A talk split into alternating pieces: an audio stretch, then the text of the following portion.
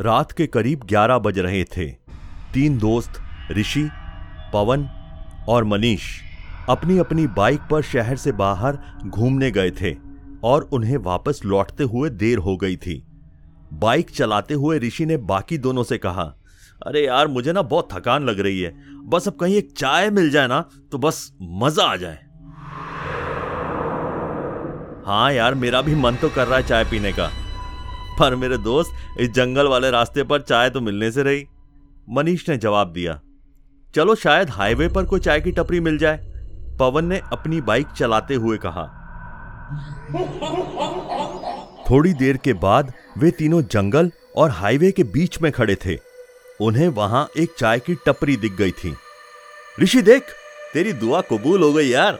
वे रही चाय की टपरी, मनीष ने कहा। अरे वाह, चलो चलो चलो चलो, चल के चाय पीते हैं। ऋषि खुश होके बोला, तीनों ने अपनी बाइक वहीं खड़ी की और चाय की उस टपरी की तरफ़ बढ़ गए।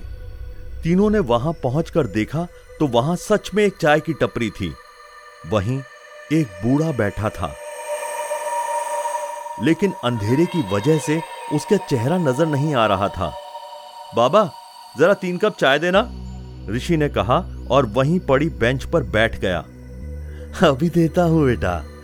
वह बूढ़ा एक रहस्यमयी मुस्कान के साथ बोला, बाबा, इतनी रात इस जंगल में अकेले?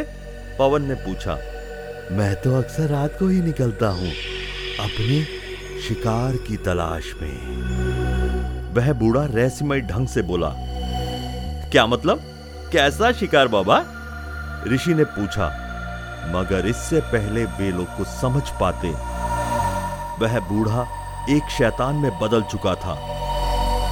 उसने सबसे पहले ऋषि की गर्दन पर अपने काले नाखून गड़ाए। फिर पवन और मनीष के गले पर उसके नाखून थे। अगली रात उसी जगह फिर एक चाय की टपरी थी।